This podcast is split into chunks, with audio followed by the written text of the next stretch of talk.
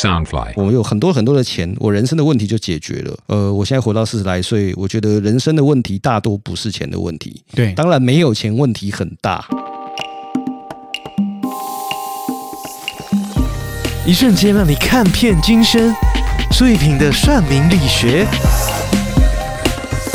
我们呃，苏一平的算命力学是由 Sunfly 声音新翅膀监制全球发行。老师，今天的这个算命力学，我们要聊些什么呢？我觉得最近其实有点惊心动魄，哎，里面的呃，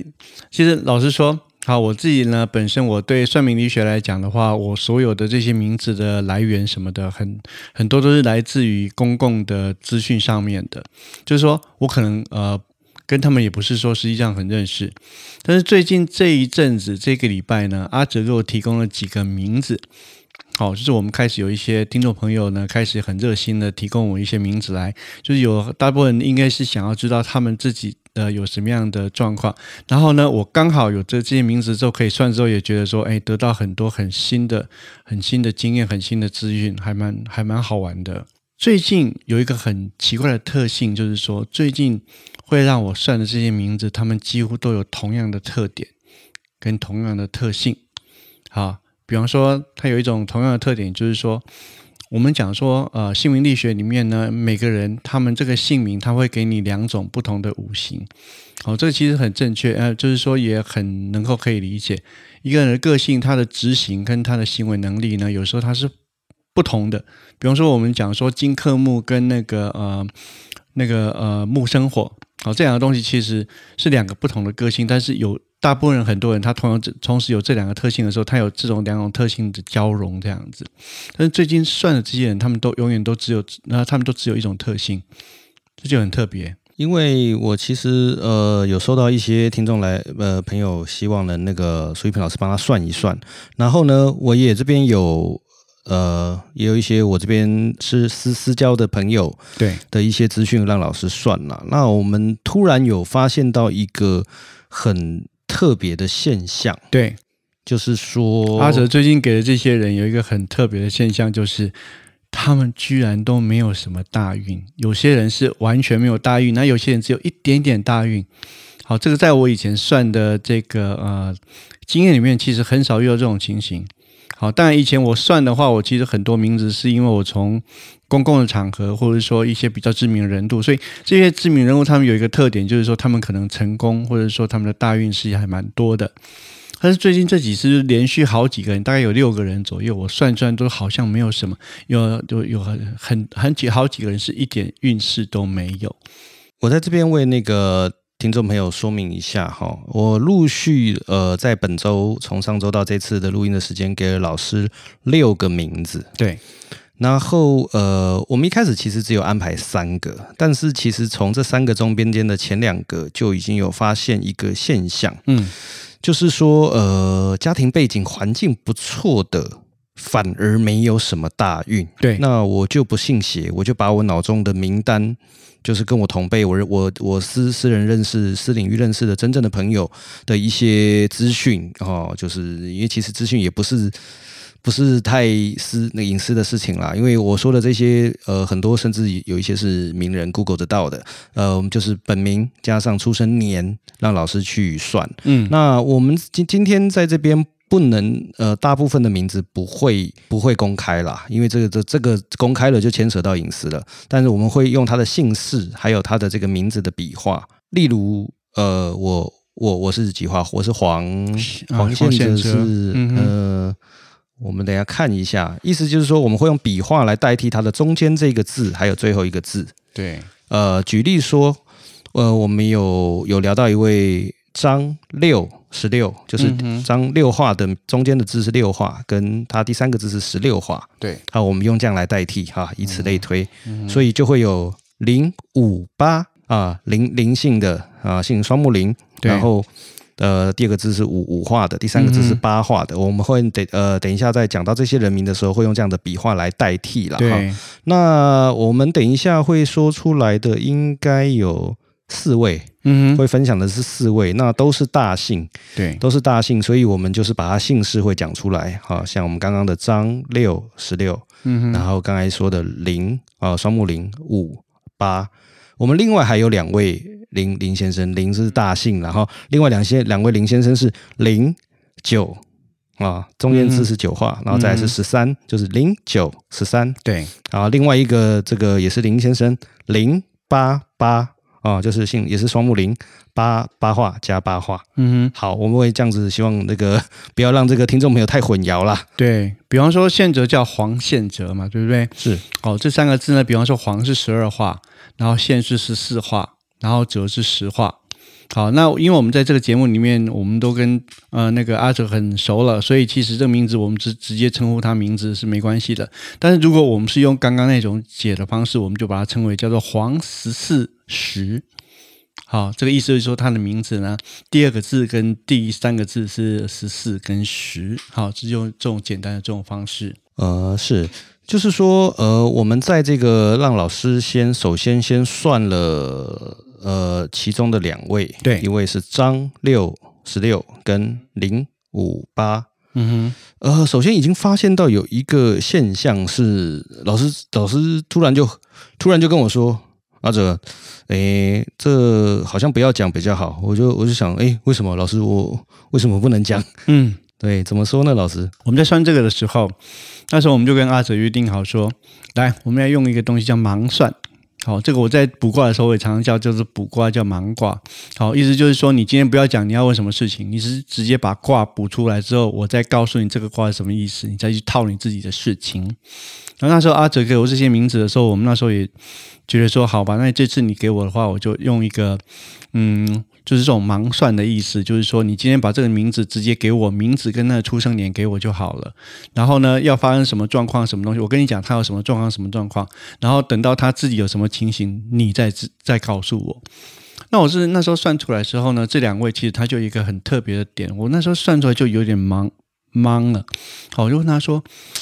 嗯、这两个要讲吗？我为什么要讲？呃，为什么不能讲呢？因为我说他们怎么算出来好像都没有什么大运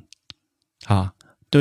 好像呃环境大运啦，好，然后个人大运啦，还有什么那个每年大运什么东西，感觉上都好像没有什么大运在这样子。那、当然，以前我们有讲过，就是说我们这个东西是在算你的大运，就是说表示你什么时候比较有成功的机会啦，做什么事情会比较啊、能够心想事成这样子。但实际上呢，我们那时候也同时，我记呃那个听众朋友不知道记不记得，我那时候也说过说，有些人没有大运，未必未必是不好的事情。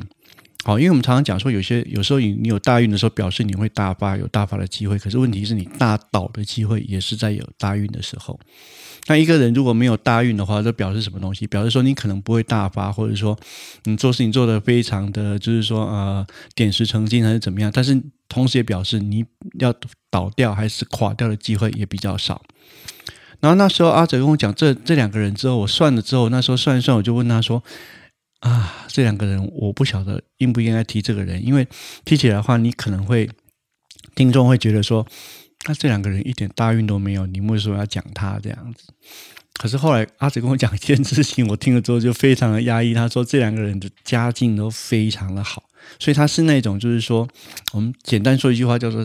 含金汤匙出生的好了啦。好，就是这样的人。可是问题是，他明明白白就是没有大运，也都什么大运都没有。好，那、这个就非常非常有趣。我我觉得这呃这次算的那种给我一个很大的一个经验，就是这这个点，它没有什么大运。对，就是呃呃，我这边给到这这两位，这张六十六跟那个零五八都是我私人认识的朋友。对，那这个零五八基本上他的应该算是家族事业，他他就是承接下来，现在在做到第三代，然后他本业不在台湾了，嗯。家里的公司还是有在台湾，但他他他本人不在台湾，在在其他地方呃将近二十年了。嗯哼，那嗯，如果说我们一般的观点，绝对不会觉得说他没有大运，但是呃，我的理解反而是这样，嗯，可能他要突破家里，就是他可能想要创自己更大的事业，也许在他的命格上是有难度。是的，对我我是这么解读。那、嗯但是某个程度来讲，呃，例如讲到刚才这个张六十六。呃，他自己的本业可能再怎么努力，也许未必能超过家里的原本给的条件、外在条件。对，那我我我自己觉得这个是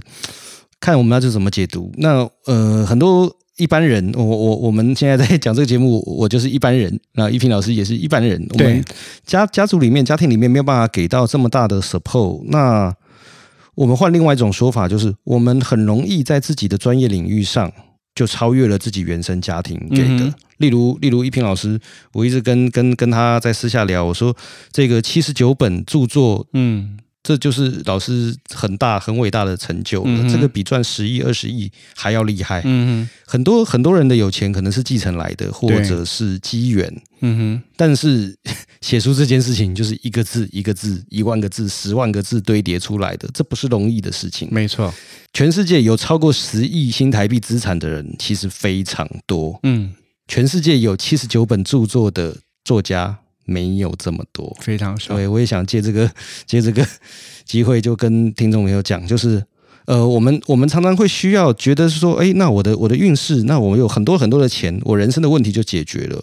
呃，我现在活到四十来岁，我觉得人生的问题大多不是钱的问题。对，当然没有钱问题很大。很多时候，比方说我们现在在聊算命力学这件事情，就我们要。呃，跟听众朋友，呃，就是说，先说明一点，就是说，这世界上所有算命的东西，其实不只有算命力学，包括紫微斗数。好，还有那个紫平八字这种东西，全部都是，他们都是针对某些特殊点的点去分析它，然后在某些点，你希望让能够让他，就说，比如能够能够赚，你能够赚到大钱，你能有很多的田产，你很多呃那个什么交往很顺利，什么东西，你可能找别的算命的方式。那我们现在这个算命力学呢，我们现在就其实我们呃一开始都可以呃都跟大家聊的东西，其实就是主要是几个重点，就是说。能不能让你在某些地方持有大运，可以让你能够，就是说，简单讲发起来，或者做事情顺利起来，或者说你知道自己的个性是什么样的模式，然后有什么样东西可以去修正，什么东西可以去改变。好，其实算命力学基本上是讲的这这些事情哦。所以今天你如果说啊，来算命力学这边听一听，之后突然间讲说，哎，我突然间最近交不到女朋友，我想要知道我什么时候交得到女朋友。我跟你讲，算命理学可以算得到，但是目前我们没有在接触，呃，没有在做这些事情。这有一个原因，就是我自己我非常不喜欢算那个呃姻缘，或者是那个呃各种那种，就是说你会遇到什么样的女生、什么东西需要什么男生这些事情。为什么呢？因为哈，你算了之后，你的麻烦非常的多。我以前算过几次非常非常痛苦的经验。我们跟一个女生讲说，你今天有三个男生，其实呢，这男在男生里面哪一个你选最好？然后她怎么听就是听不进去呢？A 很帅啊。然后呢，B 对我很好啊，C 完全什么东西都没有。可是问题是他 C 是最适合他的哦，他是但是他听不进去。后来他自己选了 A 之后，A A 就把他搞得一塌糊涂。然后后来他才跑来跟你哭哭说：“我跟 A 很幸不幸福啊？你给我算的东西不准。”我说：“哪有？我跟你讲说 C 是最好的啊，A 跟 B 都不好，你都不听。”好，所以有这样子的惨痛经验之后，我就比较少在算这种就是说爱情方面的东西。好，所以这个今天当然也是这样子。刚刚我其实从那个阿哲提中这些人，我得到一个很大很大的一个体验，就是说，算你算命力学上面算的东西，其实是所谓的你的环境，或者说你我们简单一点，就是说你赚的金钱，或者是说你赚的工作，是不是能够让你得到满足？但是这个并不代表说，它代表你有事业，你有那个钱财，你就可以很快乐哦。好。我们这个算命力学，我们其实从来没有跟你算过，说你什么你要怎么样吃很快乐，这个有办法，但是这个就不是算命力学的范围了。好，所以我们刚刚提到这些人，我听到他们的背景之后，我觉得非常的压抑。但是你仔细想一想，那也有道理。为什么他的运势没有没有很好的运势，没有很大的运势？可是问题是，他一出生他就在比你很高的高一点的地方，所以他在高的地方在那边上上下下上上下下怎么样也都比你高。哦，所以他根本就不需要什么大运啊，还是说真能让他能够能够那个什么到高原上面去？因为他一开始他出生的环境，他就让他有在这个高原上面生活的这种条件。但是因为这种状况之下呢，你说他真的很都很满足，或者是说有很多的快乐吗？这也未必。好，所以这是有趣的地方。以后我们其实有很多的经验，可以跟逐渐跟大家累积。就是说，你今天即使有了大运，然后呢做了很成功的事业之后，但是我们并不代表说你真的能够得到快乐。得到快乐是别的方式。是，嗯。然后我在前几天跟老师这样对完，刚刚前面两个，就是其实出生下来家庭环境就很好，对，然后老师这边看了，他们并没有没有什么大运在他们的人生当中，嗯哼，那我就我就好奇啦，我就另外又又又找了一些别的别的呃别别的名字，就我其他是就是真实生活认识的朋友，对，我一样跟没有跟老师讲他是谁。嗯哼，那这个我们等一下等一下讲的这个零九十三跟零八八，嗯哼，其实都是蛮容易 Google 得到的人。那我我我得帮他们隐藏非常多的资讯，我们就只能点到为止的。嗯哼，那我就赶快又又拿了这两个的名字让老师算了一下。对那老师当然，老师应该不会私下这么无聊，先 Google 完再开始算。对对，那但是也得到了类似的结果，对不对，老师？对，两个人都没有什么没有什么很明显的大运。好，特别是这位那个叫做呃零八八这位，这位零八八呢，你仔细再看一看，就是发现说，他几乎是这个，如果以运势来讲的话，他几乎是全部是空的。好，他最近的大运是在大概在二零三二年，就等于大概是二十几年后才会有大运了。所以呢，他其实什么大运、什么东西都没有。他唯一一个还算还可以讲得出来，叫做他的那个运势，叫做我们之前讲过的啊，我们之前没有讲过，这个叫时局暗财。嗯，就是说他很擅长在时局上面，如果把握得当的话，他可以得到很多那种呃暗财的意思，就是说他不是一分钱赚一分货。好，所以说你啊花出一份精力做做出一份的那个的成果，而是你什么事情都没做，突然间一些钱就掉到你的口袋里面去。好，这个叫时局暗财，它唯一一个有的就是这个东西。好，这位那个零八八，好，然后嗯，另外一位好，另外一位呢，很很巧，就是也姓林哈，他叫零九十三，好，他其实也是一样，没有什么很明显的、很明显的那个大运，好，在在他的身上，好，所以呢，嗯，其实就是以前我。从头到尾算到现在，我刚呃，我之前算讲过，说我算过大概算上千个人了，甚至可能到两千人都有了。可是呢，真正在同一个时间点里面，同时遇到好几个没有大运的，其实这是很少见的。但是后来跟阿哲聊聊，就发现说，他们实际的状况好像跟我算出来的状况，因为我们直接看到一个人没有人大运的时候，我们就直接讲想说这个人大概不怎么样了。好，虽然我们以前曾经跟大家讲过，就是说有时候没有大运的人，他并不表示他不会成功，只是说他不会大发，也不会大倒。好，就是这样子。但是后来阿哲跟我讲了实情，就是说也提供了这两位他真正的环境之后呢，发现他们的家境都还不错，不只不是讲不错，是非常好。我们今天呃分享到这些不能讲出名字，只有姓氏跟笔画的，都是一般客观的看，呃，家族环境非常好的。对那我们也不把它数值化了。那嗯，有蛮多也都是这个他们的全名，如果是本呃我们不小心泄露出来的话，都是完全查得到的。嗯哼，那我只是想透过这一集来去讲述一些事情，就是说。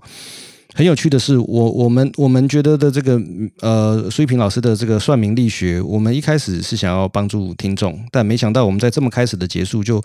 集数里面就发现到一些以前没有想过的一些现象。对，对，那如果只是一个两个，我我会认为是巧合，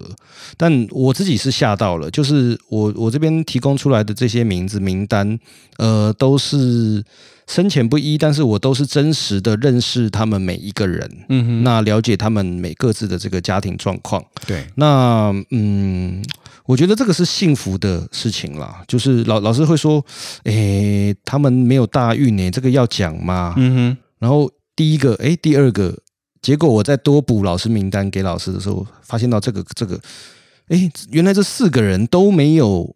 任何的运势在他们的命里面。嗯嗯，对，那老老师也是吓到，然后听我分析完他们的个各自的这个家家家族的真实的状况之后，哇，某个程度我也恍然大悟，就是，呃，我我会这么我会这么解读，他们可能就真的就是前世的这个好福报，他们可能是我我们如果说这个负面一点的看，就是啊，那今生好像没有什么那个，但你也不用担心任何事情啊。嗯，简单来说哈，我把他们的状况稍微跟大家解释一下，他们是像什么，你知道吗？他们就有点像是说，他们一出生，或者说他们自己家里面的环境，就让他们在生活上面，他们就等于人家要获得大成功的那种结果了，就等于说他一出生拿到了这个。呃，咬的这个金汤匙，或者说他有的这个条件呢，是一般人想要辉煌腾达、要奋斗个十年左右才能达到的东西，他们一出生就有了，而且他不是任何的努力或者是做任何事情，他一出生就已经有这件事情了。所以我在想说，这其实。也不吊诡，为什么呢？我以前算命的时候也曾经跟人家讲过一件事情，因为我自己哈呃，就是除了算命力学之外，我大概或多或少知道一些其他的算命的方式。我其中有一种我也知道怎么样去看手相。以前我就曾经跟一个人讲过，就是说你手相如果看得出来里面都没有什么大吉还是大利的什么东西的话，哦，那有可能是好事。为什么呢？你这个人如果什么大吉大利、什么好的东西都没有的时候，你还能够活下去，跟活能够就是说呃活到现在的话，那表示你一定有很棒的条件，因为你条件非常好，你不需要那些运势，你根本就。能够那个怎么讲？你不需要运势，你就可以好好的比更常人平常平常人更舒服、更棒的活下去。所以你当然不需要那些条件。那后来印证是飞下去，发现真的是这样。很多人在算命，有很多的格局，他好格局，什么东西都没有。问题是他就很好，为什么？他家里面很有钱呐，什么事情都他从出生的时候，他根本就不用奋斗，他就有了。啊，所以这件事其实也给我很一个很深的一个领悟。我虽然以前就曾经领悟过这件事情，但是我并没有那么明显的、明显的那种，就是说感触。但是这次是给我很深很深的感触。对，就是我们一开始我们只是呃，最早最早的这个呃张六十六是真的我们的听众朋友，然后非常有兴趣、很积极的要请这个苏一平老师帮忙算，没想到哇！一下子就嗯碰触到我们没有设想过的领域。对，那我们今天提到的这四位，就是我们只有讲他的姓氏跟后面名字的笔画，这四位，就是呃家庭环境非常好。然后简单说啦，以一般观点来看，他们四个人这辈子不会有钱的问题。嗯，对，这是我非常确定的。对，那呃，我对他们每个人的都有或深或浅的认识。嗯，每一个人都是在要么在。家族事业里工作，要么就是自己在自己的一个专业领域工作，都非常的努力且认真。对对，那我觉得这个部分还是非常重要。就是即使你原生的这个环境再好，你的运势再好，努力还是必必要的。当然要。对，那那当然，我我也不想就是说，呃，老师说了这个。这个我们没有什么大欲，那我就开始烂吧。嗯嗯嗯，当然不是这样子。对，就是从你的这个生活中、人生中、事业中去找到自己喜欢的。如果在环境又没有问题的情况下，嗯，我觉得是非常幸福的事情啊。对，因为其实我后来仔细想一想，就是说，嗯。这些人呢，他们自己的那个状况哈，就有点类似说，我今天一出生，我什么事情都不用做，我就已经是这些在算算命力学人想要达成的状态了。他们就等于说，有点像是说，人家一起跑的时候呢，就要努力跟人家赛跑。但是问题是他一起跑，他直接就领先人家五十公尺，他就从那个什么五十公尺后面的地方就开始可以起跑，就是等于说赢在起跑点上这样子。好，但是呢。呃，这点也并不是表示说这个人就是以前我们说过一句话：你在起跑起跑点领先，不一定在终点你是一样一定会领先的。好，所以我们简单来讲，就是说我以前没有用这种角度去算过家境很好的人，但是我想我们的生命里面遇见过很多那种家境非常好，或者说他们自己本身的企业非常大，后来就倒掉的这种人，一定会非常多，对不对？这些人我在猜，好，现在我在猜他的命势里面一定有那种大运。啊，就像我们刚刚说的，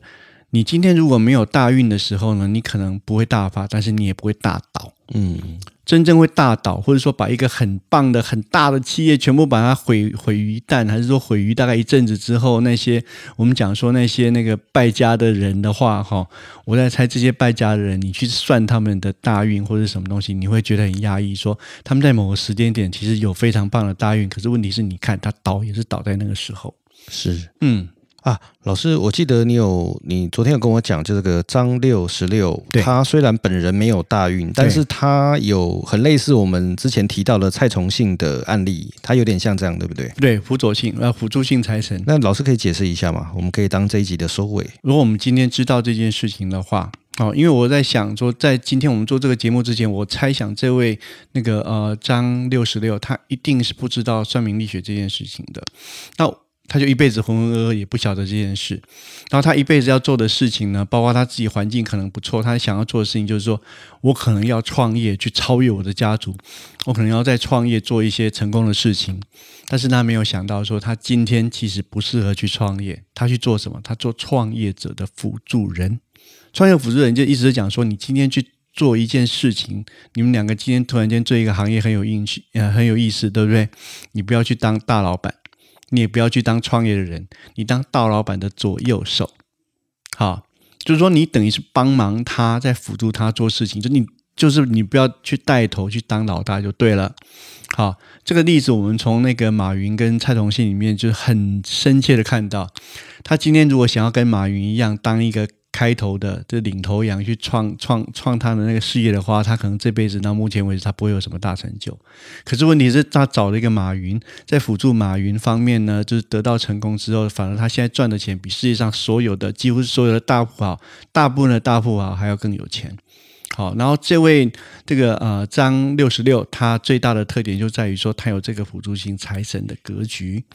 啊。我现在在仔细在想，因为我完全不认识这个人。但是我会建议他，就是说，今天你知道这件事情之后，哈，你以后以后不要朝向你自己要发，或者说自己要去创业这件事情，你去找一个好的对象跟他合作，合作也不是跟他什么呃两个人均分什么东西，是你当他的左右手，你当他辅助他，甚至更简单一点，你当他金主就好了。这样子呢，其实以你的辅助性财神跟他的格局如果还不错的时候，其实你们两个可能会突然间就衬托起来，那个会有很大的成就。老师，你知道，就是这个张六十六啊，嗯，呃，是我最近认识的朋友。对，那我跟他其实也没有那么熟，但我发现，我发现他，呃，真的是，呃，可能天生爱好帮助别人。我有感觉到的，就是他在这个部分的很强烈的的的能量。对，那我也觉得还是祝福这边我们今天提到的这个四位，嗯，我觉得做好本分，然后做自己开心的事情。可能很重要，因为我目前怎么看，对你们四位没有钱的问题。然后某个程度来讲，老师这边帮忙用你们的名字、各自的名字算出来的结果是不会有大运，没有错。但看起来不会有大败的可能，也不会，因为老实说，有钱人家怕就怕大败嘛，是不然怕什么？对 对，那那可能这个是一个在在我们今天这个算是很特别的一集节目啦，就是呃一开始我只是算了头一两个。但是我发现哇，后面再再再补充给老师的名单，竟然有如出一辙的没有运势。对，但是他们的这个原生家庭的背景都是非常好的。对，那但是我就说，我们跟所有听众讲，不管我们今天在什么样的环境，呃，让自己开开心心的。让每天过得更好，这才是人生最重要的事情嘛。对，今天如果找我的话，哈，他们今天如果跟我讲说，哎，那今天我还是从算命力学，我想要得到一些我的呃，得到一些事情，那怎么办？我今天会建议他说，你。既然是没有大运的话，你其实不要从大运这件事情去去运作。好，为什么呢？今天就算给你一个大运的话，其实你那么有钱呢，其实你再有大那大运下去，再赚更多钱，其实也没有什么意义。但是呢，这点可以从五行，我们讲说五行可以知道你的个性，对不对？我对这几个人呢，如果今天如果问我的时候，我会跟他讲说，你可以从五行上面去知道你现在五行的特点。五行特点上面，你可以发现很多你自己有兴趣的事情，或者想做的事情，好，或者是说不。应该做的事情，好，这个东西就可以去探探讨。好的，那今天非常特别的一集，我们呢今天的这个苏一平的算命力学这集内容就到这边，那谢谢各位听众哦，嗯，谢谢大家，好，拜拜，拜拜。